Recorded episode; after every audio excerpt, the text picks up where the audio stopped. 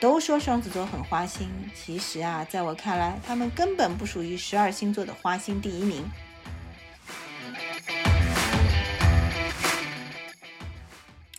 Hello Hello，我是你们的老朋友吴限月，欢迎来到我的全新播客脱口乐。这是一个打算要每周更新的闲聊节目，你可以在这里听到我。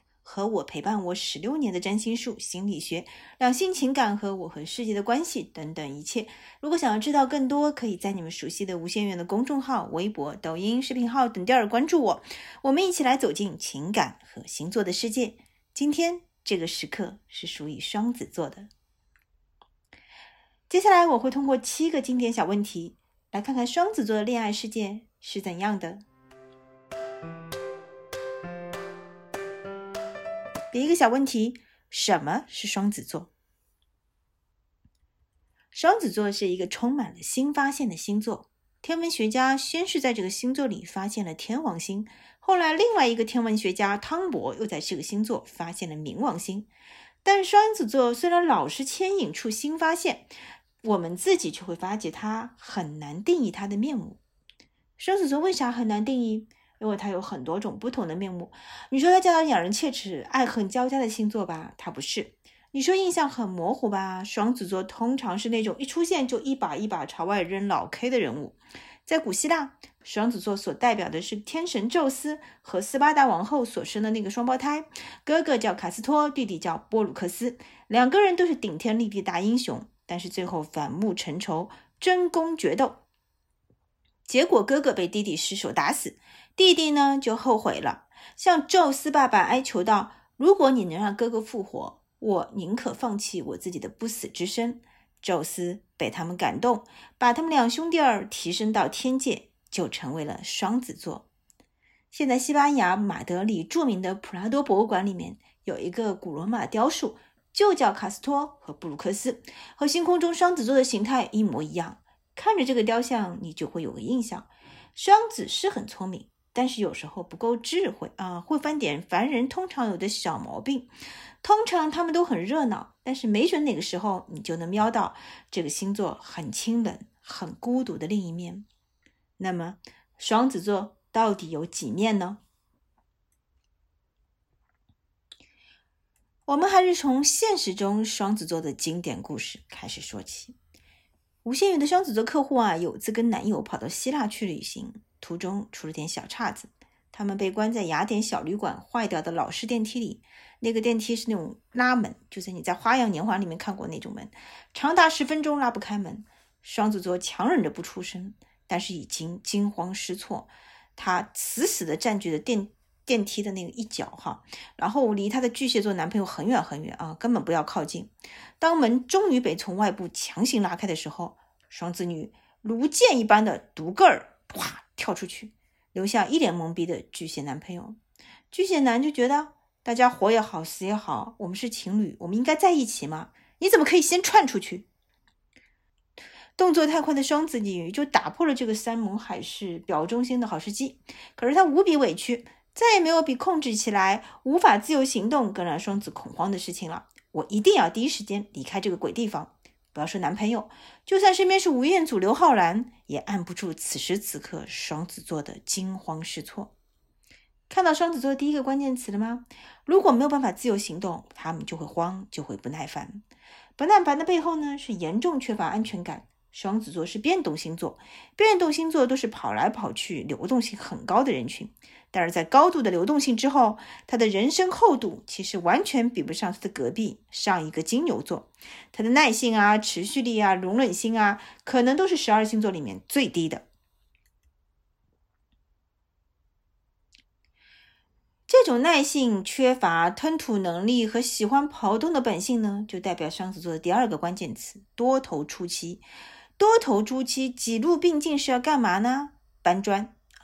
为啥有好多人都会说双子座古灵精怪像花蝴蝶？因为这个星座啊，它一直在走来走去，四面观望，广泛阅读，他的好奇心很大，胃口却不大，属于典型的眼大肚小。所以呢，其实双子座不像花蝴蝶，它只负责采集，不负责辨识，也不负责收藏。双子座啊，只是大把大把拿过来，并且可以在最短的时间内让这样东西看上去就像是自己的。因为他记忆力好啊，他看到别人家的著作啊，哗哗哗把里面的某些东西啊就迅速的背下来，然后呢就转口卖出去啊，倒背倒背如流啊，就自己说的特别呢有声有色，感觉好像是他自己的观点，但谁都想不到前一秒钟这还是他搬砖搬来的。双子座这种高度采集和搬运能力啊，让刚刚认识他的人会佩服的不得了，就是他上知天文下知地理，啥都懂。但是他其实不知道，双子也是刚刚才知道，半瓶水哗哗哗。那么天长地久呢？对方总会知道，你其实也是一知半解、隐从先知嘛。我印象深刻的一个双子座来访者，他六年前第一次来找我咨询的时候，口气很大很大。吴谢月，人生的第一个一千万其实是不难赚到的。时间过去很久了，两三年了。最近我才问他有没有赚到人生的第一个一千万，他笑嘻嘻摇摇头。所以这位对我还算忠心的来访者，帮我们总结出双子座人生的最后一个特质，叫容易空转。什么叫空转呢？就是摊子铺很大，流水席吃起来好像轰轰烈烈，但是实际上留得下来的财富和资源数量都很少。最终能够传起来的局，打通的人际关系也很少。双子座啊，要面对整个人生空转的可能性就会很高。比如我们今天故事的开头，那个双子座女郎单个儿串出去的，最后也和巨蟹座男朋友说了再见。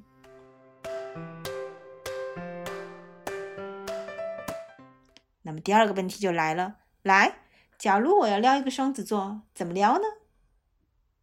双子座是一个看上去气势很恢宏的星座，就好像著名的双子座流星雨。理想状态下，在冬夜里每小时可以掉下来一百颗流星啊，非常厉害，看上去好厉害啊。但是他们看上去真的有那么洒脱娇娇、满不在乎吗？我们刚刚说了，并没有。俗话说得好，人总是容易被那些拥有你自己没有的特质的人所吸引，所以双子座尤其是。所以我认为你要撩一个双子座。你有什么不重要？他们其实没有那么在意实实在在的东西，但是你在气场上，在姿态上一定要比他强。这个强是令他感到哟，这人挺有意思，挺拽的嘛，这就完成了撩的第一步。反而是那些特别能讲啊，在别的女生那里特别能撩动芳心的男生，在双子女这里啊，绝对是减分，不是加分。因为你有的这些双子一点也不缺，甚至你动一动尾巴尖，他就知道你要干什么，所以就一点神秘感都没有嘛。所以对双子的撩呢，注意哦，跟别的星座不一样。那么对于双子座男生来讲呢，你如果要撩一个双子座男生，你除了气场要强，最好是能够跟他有一点信息差，能挑起他一定的好奇心，就很完美了。比如说，你的职业是他所接触不到的，会有跨界感啊！你在街舞、网球、下棋等等兴趣场上，只要他不行的，你行，比他出色，这也绝对是一种撩。甚至有时候女人自己不觉得啊，一些小的、尴尬的啊，社交死亡的场面场面，比如说你的高跟鞋卡在石缝里。啊，高跟鞋跟卡在石缝里，你着急脱下来的时候，有意思的小表情、尴尬的小表情，也很容易引起双子男的好奇心啊。只能说，对于双子座，有些撩可以设计，有些撩纯属缘分。没办法，双子座这些风向人士的确是比较随心所欲一点。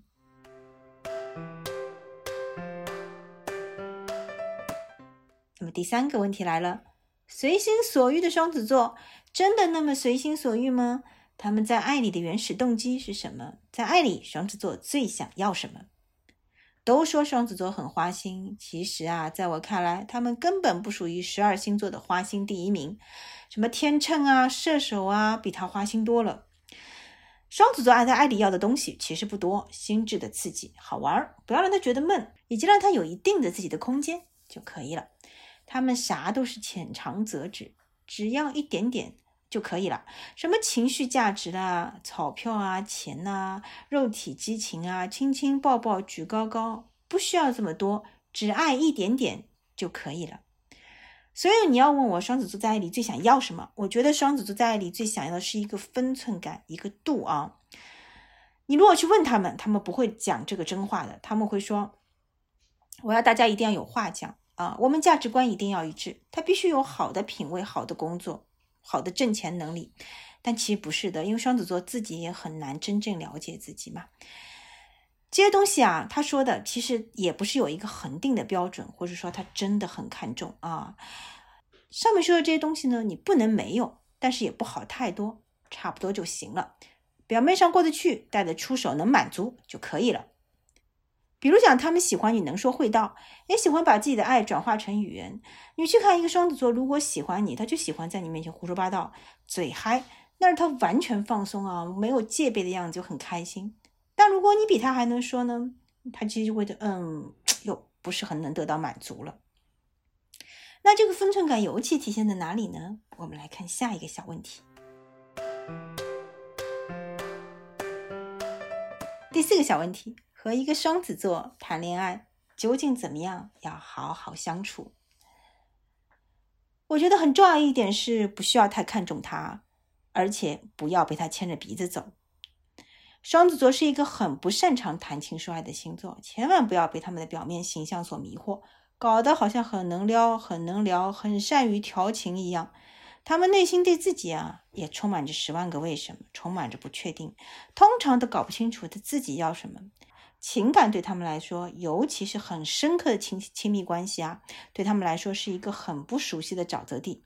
他们虽然看上去很着迷，但是你真的让他们走进去呢，他们也会很害怕陷入被淹没。所以他们通常都没有耐心，很不能持久。而且如果你硬逼着他们要进去的话，他们会逃得非常快。这就是为啥大家说双子座花心。花心的意思啊，是有能力维持多个伴侣或者爱人，是胃口大。双子座不是的哦，他不是花心，他们在爱里的胃口啊，大概只有眼药水瓶子那么大，千万不要高估他们，他们只是感兴趣一段就不感兴趣了。如果你作为双子座爱人呢，在他看上去没有那么感兴趣的时候，那个上头的劲儿过去一点的时候啊，不依不饶扑上去，要求更多的爱、进阶的爱、体贴、关心、激情，他们会吓得屁滚尿流逃远的。所以我觉得你要跟一个双子座好好相处哦，你就要学习变动星座的灵活应变。他是变动，你也变动，你就去兵来将挡他好了。著名的兵法啊，毛主席讲的“敌退我进，敌退我老”。他很有热情的时候，你们可以玩得很开心；他没耐心跑出去干自己的事儿，你就泰然自处。你也有自己的事啊。那些所有被双子座爱人放在第一位，有点风吹草动就哎呀，你是不是不爱我了？你是不是有爱二心了？你对我不好了？你把他放在那么高。那真的就是无法好好相处了，这些人就不能惯。所以其实你越有自己的事情干，越是没有把它当很当一回事儿，尤其是看上去没有把它很当一回事儿，这样反而会让双子座会觉得你很神秘。哎呀，没搞定！哎呀，他也不限制我！哎呀，他给我自由空间，反而你们可以更长远相处下去。这些啊，都是在咨询和课程里面。我和双子座人士、双子座来访者亲身交流的体会和经验哦。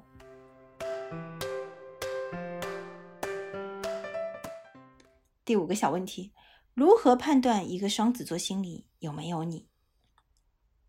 哎呀，你就看他是不是喜欢阶段性的黏着你，跟你说话啦，分享很多有的没的乱七八糟给你啦，跟你一起去做很幼稚、很好玩的事情啦，什么露营啦、看流星雨啦、剧本杀啦、打牌搓麻将啦、去什么地方精修啦、远足啦、探险啦。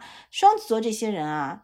其实，在爱情里面没有啥肉体的激情，也没啥耐心，但是呢，他们的确都非常能讲，非常喜欢跟你一起去做好玩的事情，哪怕这个好玩的事情在某些人看来挺无聊的，但是呢，如果他对着你大段大段发台词、讲笑话、发微信、讲喜怒哀乐，那大概率他心里是很有你的。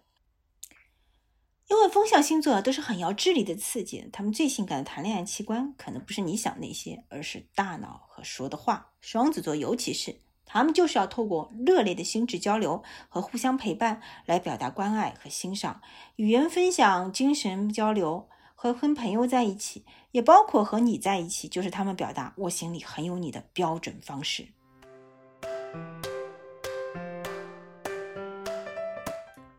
那么第六个小问题来了：双子座会被什么样的人吸引呢？首先，他们是有所谓智商品味的人们啊，这是双子座一个很突出的特点。当太阳、月亮或者金星掉在双子座的时候，会给这个人带来种类繁多的兴趣爱好以及非凡的社交技能。那他们还是有很高的审美机制的，就是对于人啊、艺术和细节的鉴赏才能，他们非常高。他们有能力和不同的交互打交道，而且善于外交，又机智圆滑。同时有真正的好奇心，你要吸引他们，首先你的品味不能低，同时呢，你又需要有真正的格调，也就是说，他可以没东西，你必须有东西。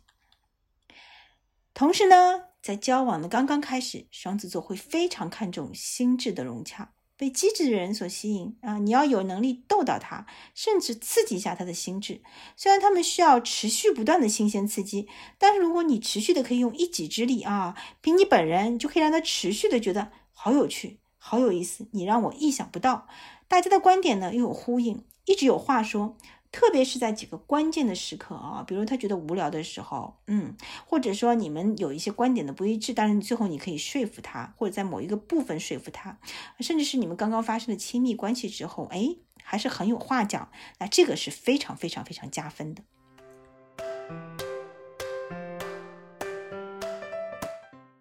好，我们今天的最后一个小问题，假如你不幸要和双子座说再见。分开，大家重新划分边界，从恋人退回到朋友的位置，要注意到哪几点呢？？OK，你只要记得一点，其实跟双子座说分手真的不难啊。风象星座其实都是还蛮豁达的。你要切记，你不能死缠烂打、拖泥带水啊，企图用情绪淹没他，或者用你觉得他在意的东西威胁他啊。不管是双子座跟你说分手，还是你跟双子座说分手，绝对不能这些事情出来，那就非常没有效果。即使他当时妥协了，你也要知道，留得住双子座的人，也留不住他们的心。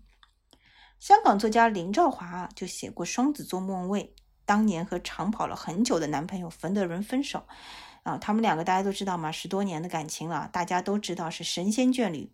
当时啊，林兆华是个很刁钻的文化人嘛，大家都知道啊，文化名人就盛赞过莫莫文蔚啊分手智慧。当时啊，小报和狗仔呢已经传了很久，说这俩人要分手了，但是莫文蔚呢就在某一天没有预兆的自动高调宣布我分手了。等于是选择在大众心理准备做足情况下，让分手消息曝光。这样做的最大意义呢，就是占据了主动，因为艺人经常在一个被动的状况嘛，说哎呀他被分手了什么，尤其是女艺人在这里面的。这个状态是很微妙的，但是莫文蔚就争取了主动，而且成功了啊！你看莫文蔚在平时在艺术上是很大胆的，曾经光头裸体出镜，也很百变啊，双子座百变体现的很出色。但是他在把握私人生活的节奏方面啊，包括操纵舆论方面就很有分寸感，很聪明。从来不会让媒体啊抓到什么把柄啊，等于说是把自己保护好了，同时也这个比较干净利落的分了手。他跟冯冯德伦后面还是好朋友，但同时来讲呢，也没有说跟媒体的关系搞得很僵，同时就方方面面操纵的都蛮好的，既没有炒作之嫌，也显得自己非常大方，又妥善的把这个分手分手消息啊公诸于众。所以双子座来说，他们如果想要做的很聪明、很妥帖，其实是 OK 的。他们是最容易分手以后仍旧可以做好朋友的星座之一，这也是他们所希望和渴望的。所以大方讲出来，其实对他们来说是很自然、很正常的。他就会觉得，就是大家改一种相处方式，同样可以在人生的路程上面一起走下去吗？来听一下双子座问位在分手的时候推出来的歌，也其实是双子座的一种心声。其实我一直很想对你说，有一些话从来没说，以为不说也懂得。我们都害怕太浮夸，这世界有